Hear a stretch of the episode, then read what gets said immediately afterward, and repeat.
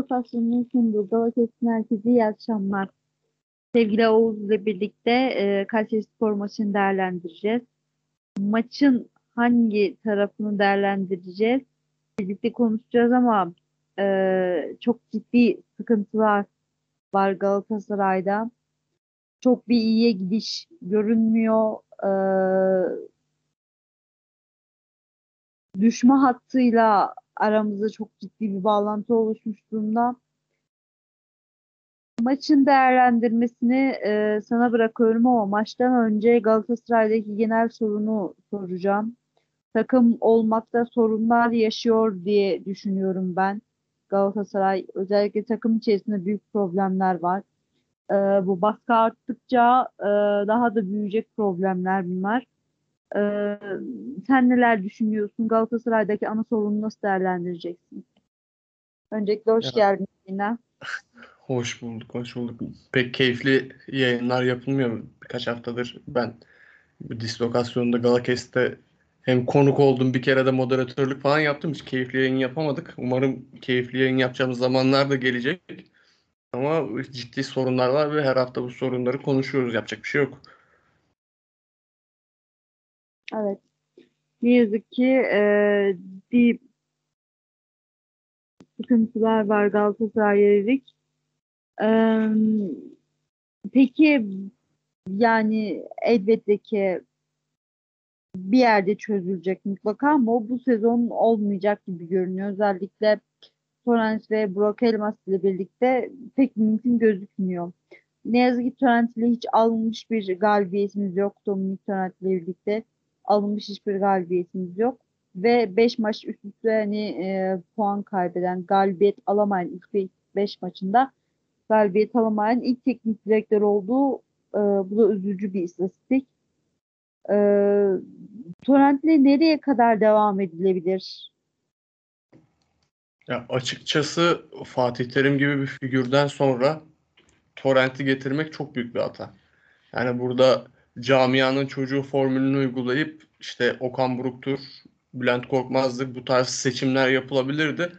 Ya da Ünal Aysal'ın zamanında yaptığı gibi Fatih Terim'i gönderiyorsanız, daha doğrusu kovuyorsanız arkasından Mancini indirip ve o, o tarz kalibrede bir teknik direktörü indirip mümkün olduğunca daha yumuşak geçiş yapabilirdiniz. Tabii bu maddi durumlarda o tarz bir teknik direktörü getirmenin ne kadar zor olduğu ortada. Burada açıkçası Torrent seçiminin çok yanlış olduğu aşikar. Bunun çok fazla uzun da süreceğini ben düşünmüyorum. Çünkü Galatasaray'ın mevcut kulüp yapısı, kulüp yönetimi çok fazla tutarlı hamleler yapmadı seçildiğinden beri. Açıkçası vaat ettikleri hiçbir şeyi gerçekleştiremedikleri gibi çok büyük bir kaosun ve kısır döngünün içine soktular kulübü. Tabii bu yönetim tarafında başkan ve yönetiminin e, takım tarafında ben çok sevsem de Galatasaray'dan sonra en çok sevdiğim insan olsa da Fatih Terim'in de kadro kurulumunda çok büyük hataları vardı. Ondan sonra yerine gelen isim de Türkiye'ye yabancı ve buradaki baskıyı bence kaldıramayacak bir isim olduğu için yani gittikçe kötüleşen, gittikçe kısır döngüye dönüşen bir süreç var. Yani dibin dibi olmaz derler. En dibe gittikten sonra yukarı çıkarsın derler ama dibin dibi var ve Galatasaray her hafta dibin biraz daha dibini görüyor. Geçen hafta yaptığımız programda ben temkinliydim açıkçası bu hafta oynanacak Kayseri Spor maçına. Her ne kadar hafta içi çok zor bir kupa maçı oynasalar da açıkçası biz ilk yarıda birazdan konuşuruz ilk yarıyı. Kayseri Spor'u çok güzel dinlendirdik. Galatasaray ciddi bir kısır döngüde dediğim gibi ve yani ben hala küme düşme gibi bir ihtimalin olmasını çok uzak görüyorum. Ama bağıra bağıra da küme düşme hattına doğru sürükleniyor Galatasaray. Ne yazık ki yani umarım o dediğin olay gerçekleşmez. Umarım e, bir yerden sonra artık oyuncular da silkelenip biz neler yapıyoruz, biz e, nereye doğru gidiyoruz diye kendilerine sorarlar. Ee, peki maça geçelim, maçı konuşalım. Ee, öncelikle Torrent'in kurduğu kadrodan başlayalım. Ee, kadro tercihi ne kadar doğruydu? Maça olan etkisini konuşalım. Ardından değişiklikleri yorumlamanı isteyeceğim. Açıkçası Gomis'in başlayacağını bekliyorduk hepimiz. Ben orada Feguli'yi biraz anlayamadım. Yani Feguli'nin hala tecrübesinden yararlanmak istiyor. Fatih Terim de Feguli'den bekliyor, beklenti halindeydi. Onca Feguli'nin yokluğuna rağmen artık Feguli yani futbol futbol Feguli'yi bırakmış açıkçası. Ben izlerken onu düşünüyorum. Hala kalitesiyle belli şeyleri yapabiliyor gibi gözükse de bu lig temposunda, bu lig saatliğinde ben Feguli'nin çok bir şey verebildiğini düşünmüyorum. Ya genel olarak kadroda da açıkçası pek bir beklenti dışı şey görmedim. Bir, bir tek ben Feguli'ye katılmıyorum. Onun harici Gomis'in çıkacağı zaten aşikardı. E, Omar döndü ama Omar'ın çok uzun süre bu arada Omar'a da tekrardan geçmiş olsun diyelim. Hani futbola döndü ama gerçekten gözünü kaybedebilecek çok ciddi bir sıkıntıdan sonra yeniden şey sağlara dönebiliyor olması bir nebze mutluluk verici bu süreçte. Onun tabi hazır duruma gelmesi, sahaya çıkabilmesi uzun bir süre alacaktır. Çok bayağıdır yoksa ortalıkta. Yani kadroda öyle çok fazla şey yoktu. Benim bu, bunu neden oynattı diyeceğim çok fazla adam yoktu. Pulgar'ın da hazır olmadığı açıkçası belli. Değişikliklerden sonra konuşuruz. Geçen hafta da çok kısa süre sahaya girmişti. Bu hafta da çok fazla süre almadı. Pulgar'ın takıma alışması biraz sürecek. Açıkçası beklediğim bir kadro başlangıç olarak. Evet, peki değişiklikleri konuşalım. Ee, doğru tercihler miydi? Doğru zamanlama mıydı değişiklikler konusunda? Ya yine yine geç kaldı. Son o 3 değişikliği 80'de yaptı. 80'de 80'e kadar bekleme abi. İçeride sen Kayseri ile oynuyorsun ve yenik durumdasın yani. Değişiklikleri takır takır yapman lazım. Yani tercihler tartışılır ama hamle zamanlaması ve nereden hangi hamlenin yapılacak konusunda ciddi bir sıkıntı var Torrent'te. Ve hani şey zaten Torrent'e baktığınız zaman adam yardımcı antrenör olarak bir kariyer inşa etmiş. Yani Galatasaray'dan önce bir iki ufak denemeleri var. Çok da bence başarılı olmadığı denemeleri var ama zaten hep bir ikinci adam olmuş. Birinci adam deneyimi çok az bir teknik direktör. Tabii ki ekibiyle birlikte bir şeyleri analiz ediyorlardır.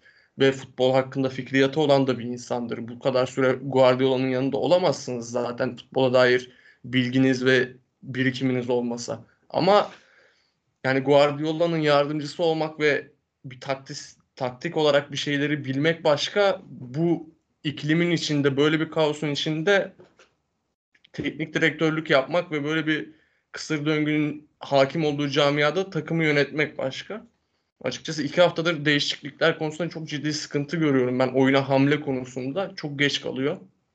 Öyle. Yani genel olarak değişikliklerde yani bu oyuncuları yani çıkan ve giren oyuncularda çok fazla bir şey görmüyorum. Yani Gomis'in de çıkacağı belliydi zaten. Maç içinde birazdan Gomis'i de konuşuruz. Yani hazır da değil Gomis. Genel olarak değişiklikler hakkında fikrim böyle. Ama bu değişiklikler konusunda bir Fatih Terim de bu yayınlarda pek çok şey değiştirdik. Hani e, bu sezon genel olarak değil Galatasaray'daki oyuna sonradan katılım konusunda ciddi bir sıkıntı var. Ya zaten kadro mühendisi bir sorundu Galatasaray'da. Belki sağ, bence sadece bu senenin de sorun değildi. Birkaç senedir kadro mühendisliği konusunda Galatasaray'da sıkıntı var ve şey yani oynayan oyuncular e, kimin yani düzenli bir kadrosu yok. Her hafta Galatasaray'ın çıkan bir 11'i yok. Maç öncesi bir, bir iki gün önce Galatasaray Galatasaray maçını konuşurken şunlar şunlar çıkaracağınız 7-8 oyuncu bence hala yok. Çok fazla kadro sirkülasyonu oluyor ve yedekte tuttuğunuz, rotasyona sokacağınız oyuncuların hiçbirini de hazırlayamıyorsunuz. Gerçi sahaya düzenli olarak çıkan oyuncular ne kadar zaten formda ve istediklerini yapabiliyor. O da aşikar ama ye, yani kenardan aldığınız oyuncudan da bir katkı alamıyorsunuz. Yani topyekun bir çöküş var Galatasaray'da. Yani değişikliklerdeki hamle zamanlamaları, hamlemeler, hamlelerdeki sıkıntılar bir yana yaptığınız hamlelerden de çok fazla verim alamıyorsunuz. Tabii Muhammed bugün girdi, golünü attı. Benim hala en büyük hayal kırıklığım ve bir şeyleri bek- beklemeyi çok istediğim bir oyuncu Muhammed. Yani genel olarak Galatasaray'da öyle yani kenardan giren oyuncularda da pek bir şey göremiyorsunuz. Yani kenardaki oyuncuyu da hazır tutamıyor Galatasaray. Evet. Ee, bazı sıkıntılar e, evet son birkaç sezondur gelen bir çöküş var. Bu sezon dibi gördü. Gerçekten bu sezon dibi gördük. Ee, çözümü de yine en sona bırakacağım. Ne maça e, geçelim kadrodan değişikliklerden sonra. E, maçı yorumlamanı isteyeceğim. İlk yarısında nasıl bir oyun sergiledi Galatasaray? İkinci yarısında ayrı ayrı senden alayım. Ya ilk yani maça başlarken açıkçası Kayseri Spor'un bekleyen tarafı olacağı aşikardı. Galatasaray'ın uzun süredir kazanamaması ve artık yani 3 puandan başka hiçbir şey Galatasaray'ı bu maçta kurtarmazdı. Hatta iyi bir oyunla bir mesaj veren 3 puana ihtiyacı vardı Galatasaray'ın. Kayseri hafta içi zorlu bir kupa maçından da çıktığı için Kadıköy deplasmanından koca bir devreyi 10 kişi, bir kişi eksik oynayarak çıktığı için onların da fizik olarak bir yorgunluğu vardı açıkçası. Maçı özellikle ilk yarısını izlerken de bunu gördük. Ama Galatasaray rakibin önlemlerini kırmayı ve rakibi kendi temposuna çekmeyi o kadar başaramadı ki Kayseri Spor ilk yarıyı uyuttu açıkçası. Dediğim gibi başta da söylediğim gibi Kayseri Spor dinlendiği bir 45 dakika oldu. E, bu tarz rakiplere karşı rakibi açamadığınız her dakika rakibin direncini daha da arttırıyorsunuz. Ve açıkçası ilk yarı sonunda da Kayseri Spor'un ikinci yarının bir noktasında kontradan bir golü bulup puan alacağı yani kazanır, kazanır mı kazanamaz mı bilemeyiz ama puanı alacağı bir maça doğru sürükleniyordu. İlk yarı böyleydi açıkçası ve çok sıkıcı bir ilk yarıydı. Ben de yani zoraki izlediğim bir maç ilk yarı oldu. İkinci yarıda açıkçası ikinci yarının başında bir Galatasaray'ın bir enerjik başlamasını hepimiz bekliyorduk. Öyle de bir başlangıç oldu. Baskı baskı baskı ama baskıdan da sonuç çıkartamadı. Burada Kayseri Spor'un kalecisini çok beğeniyorum. Bunu özellikle belirteyim. Yine çok iyi bir kaleci çıkar çok iyi bir kaleci çıkarıyorlar Doğan'dan sonra. Yani orada sonucu alamadığınızda taş kuşa çarptı, o ona çarptı. Bir gol attı Kayseri Spor. Orada zaten yani tribün zaten sağ içinde belli başlı oyunculara tepkiliydi. Yani bir de geriye düşünce iyice yani açıkçası ben burada tribüne de bir şey söylemek istemiyorum. Yani 12 Şubat'ta bir Şubat ayında akşam Galatasaray'ın stadına gidip bu kadar kötü bir oyun gören taraftarın yani demokratik her türlü tepkiye hakkı vardır açıkçası. Evet. E, Golü yedikten... Devam et lütfen lütfen. Golü yedikten sonra da Galatasaray daha fazla yüklendi. Kerem'in Çikaldağ'a dur bırak ben kullanayım dediği bir kornerde golü buldu ama açıkçası genel olarak ben maçın hakkının bu olduğunu düşünüyorum. Ha, Galatasaray kazanabilirdi. Baskın oynadı.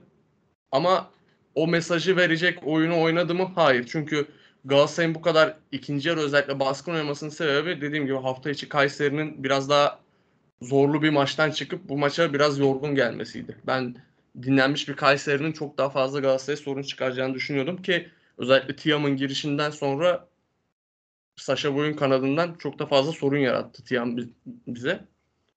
Genel olarak böyle yani bir puanı ben yani çok büyük bir kayıp 2 puan görüyorum maçta. Bu maçın kesinlikle kazanılması gerekiyordu. Ama o kadar kötü durumda ki Galatasaray. Yani o golü atıp 3 puan alsa düşme hattıyla arasına bir tampon koyabilecekti. Bu hafta da olmadı. Haftaya da zor bir maç var. Onu da en son konuşuruz. Çok sıkıntılı bir 90 dakika gördüm ve iyice artık tribünün de takımdan koptuğu bir 90 dakika diye değerlendiriyorum. Evet, e, dediğin ki Kerem, Kerem'in bir pozisyonu vardı. Yine bu maçta bir e, asisti var Kerem'in. E, bu sezon attığı 30 golün 10 tanesini direkt olarak Kerem Aktürkoğlu'nun gibi etkisi var. 6 gol, 4 asist. E, Kerem Galatasaray'da bu sezon gerçekten hani en parlayan, bu karanlıkta parlayan bir e, ışık gibi oldu sen neler söyleyeceksin? Takıma en önemli katkıyı veren gerçekten Kerem oldu bu sezon. Ya çok ilginç bir gelişim eğrisi var Kerem'in. Yani tam bir sene bile olmadı açıkçası. Yani tam bir sezon bile dolmadı Kerem'in. Yani geçen sezonun son bölümünde formayı alıp bir çıkış sergilemişti ama yani 3. ligden gelip o kadar süre şans bekleyip bir anda yani o süreçte kendini ne kadar hazırladığı ve geliştirdiğini görüyorsunuz ve sürekli oyununa yeni bir şey katıyor. Sürekli oyuna yeni bir şey katıyor ve açıkçası Galatasaray'ın şu anda en büyük menkul değeri Kerem. Marka ve Nelson da hala değerli oyuncular olsa da Kerem şu anda yani Luis Carlos'un gözlerindeki dolar işaretini en çok belirten futbolcu. Ve sürekli bir şeyleri yapmaya çabalıyor. Keşke daha böyle uyumlu ve ona hizmet eden bir yapı içinde görsek Kerem'i. Orada daha başka şeyler de gösterebilir. Burada biraz herkes tek başına kürek çekiyor. Herkes tek başına bir şeyleri değiştirmeye çalışıyor. Yani Kerem bu konuda biraz daha bireysel yeteneğiyle bir şeyleri yapmaya daha muktedir. Ben izlemekten çok keyif alıyorum. Galatasaray'ı izlerken keyif aldığım nadir şeylerden biri Kerem izlemek. Büyük, büyük ihtimal bu yazda transfer yapacak. Avrupa'da iyi bir takımda onu görmek ve gelişimini takip etmek açıkçası keyifli olacak. Evet. Teşekkür ediyorum. Ee,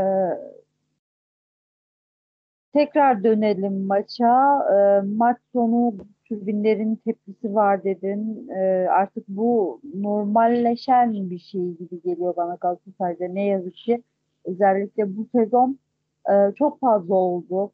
Yani şu anda yani küme düşme hattında bulunan bir e, küme düşme hattının daha doğrusu bir tık üstünde bulunan bir Galatasaray'dan bahsediyoruz. Tribünlerin, e, taraftarın tepkisi son derece normal. E, sen nasıl değerlendiriyorsun? Artık hani Galatasaray'da kayışlar koptu, kopacak yavaş yavaş hani e, taraftarla da bağını kopardı. Yönetimin bundan sonra yapması gereken tek şeyin istifa olduğunu o bütün camia haykırıyor. Hem taraftarı hem e, kulübün içerisindeki diğer muhalifler. E, sen neler söyleyeceksin? Ya açıkçası ben sıcak evimde bilgisayarın başında katlanamadığım bir maç izledim. Özellikle ilk 45 dakikada. Ben bile bu takıma tepki gösteriyorken orada o soğuk soğuğun göbeğinde bir umut giden taraftarın tepkisine sadece saygı duyuyorum açıkçası. Bu artık yani bugün başkanın da açıklamaları var. Yine bir ton hayal kırıklığı barındıran açıklamalar yaptı Burak Elmas. Yani taraftar her zaman tabii ki argoyu istemeyiz. Argo şeyleri, tepkileri bir kenara koyuyorum. Taraftarın takıma ve yönetime göster tepkilerin tamamen hakkı olduğunu düşünüyorum. Çünkü o insanlar oraya gidiyorlar ve hala umut besliyorlar o takıma ve gördükleri şey büyük bir hayal kırıklığı. Yönetim tarafına ve muhalif tarafına gelirsek açıkçası yani Burak Elmas'ın seçildiği seçimde bile Galatasaray'ın nasıl bir sıkıntıda olduğu belliydi. O kadar fazla adayın çıkması demek güçlü bir yönetimin olmadığı anlamına geliyordu. Burak Elmas giderse kim gelir? Nasıl bir yapı kurulur bilmiyorum. Biraz Galatasaray'ın önü aslında karanlık. Bu karanlıktan bir şekilde çıkar umarım, çıkar diye umuyorum Galatasaray'ı. Çünkü iyi bir Galatasaray'a hepimizin ihtiyacı var. Çünkü bizi çok fazla şey keyiflendirmiyor bu hayatta.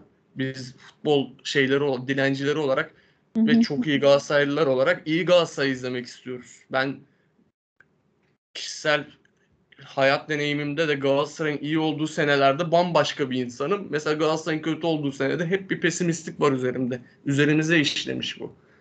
Ya bunun gibi milyonlarca taraftar var ve yani en ufak bir umut ışığı görmüyorlar. Onun için tepkilerden dolayı ben şey tamamen haklı görüyorum taraftarı. Yani tutunacak bir dal vermiyorsunuz taraftara karşılığında tepki almanız çok normal. Kesinlikle. Ee, evet. E, ekleyeceğim başka şeyler var mı? Maça dair, Galatasaray'a dair. Ne Allah maça dair konuştuk. Bayağı bir şey konuştuk. İnşallah Mustafa devam eder gollerine. Gomis şeydi ya. Ben sana bir şey sorayım. Gomis hazır olmadığı için mi çok fazla öyle top ezdi, harcadı, çok fazla maçın içinde gözükmedi? Yoksa sence bu 10 gol atınca sözleşmesinin uzama maddesi Galatasaray'ın aleyhine mi işleyecek? Yani Gomis sürekli golü düşünüyor ve etrafına hiç bakmadı bu maçta. Benim için ciddi hayal kırıklığı oldu. Ee, ya şöyle söyleyeyim. Gomis'in performansı takımın performansına ba- e, takımın performansına bağlı olabilir mi? Bence Vallahi, olabilir. Yani ya olabilir. yani takımın e, yani kimi alırsanız alın. Hani sadece Gomez açısından söylemiyorum. Evet dediğin hani doğru. E, kimi alırsanız alın. Hani yapacak tek şey hani o, o kişi de düşünecek yani hani takım iyi değil. Takımın e, belli başlı problemleri var. Az önce sıraladık. Takımda bir takım ruhu yok. Hani takımda da kopmalar başlamış. Hani yönetimde olsun. Herkes senin de az önce söylediğin gibi herkes bir şeyler yapmaya çalışıyor. De kendi başına bir şeyler yapmaya çalışıyor. Çalışırken hatalar yaptı. Evet bu maçta. Hani ilerisi için artık bir şey söyleyemeyeceğim. İlerisi için bir kere takım adına pek fazla bir umut veremiyoruz. Yani yani bakınca bir sonraki adıma bakınca haftaya Göztepe deplasmanı var. Ben şimdiden kara kara düşünüyorum Göztepe deplasmanında ne yapacağız diye mesela. Evet yani bu kadroyla bu elimizdeki bu ıı, şeylerle hani verilerle birazcık zor gibi görünüyor. Hani Göztepe deplasmanı e, elimizde olanlarla çok zor yani nasıl yapacağız? Hmm, Göztepe'de parlayan bir yıldız Hmm, yani ne kadar iyi olmasa olmasın yani atıyorum mesela hani e, yine bir Galatasaray'ın umut vaat etmemiz sıkıntı. Yani saha içinde birkaç bir şey görebiliyorsun. Yani Kerem'i konuştuk evet. Yani Kerem bize ciddi yani şu durumda bile keyif verebiliyor.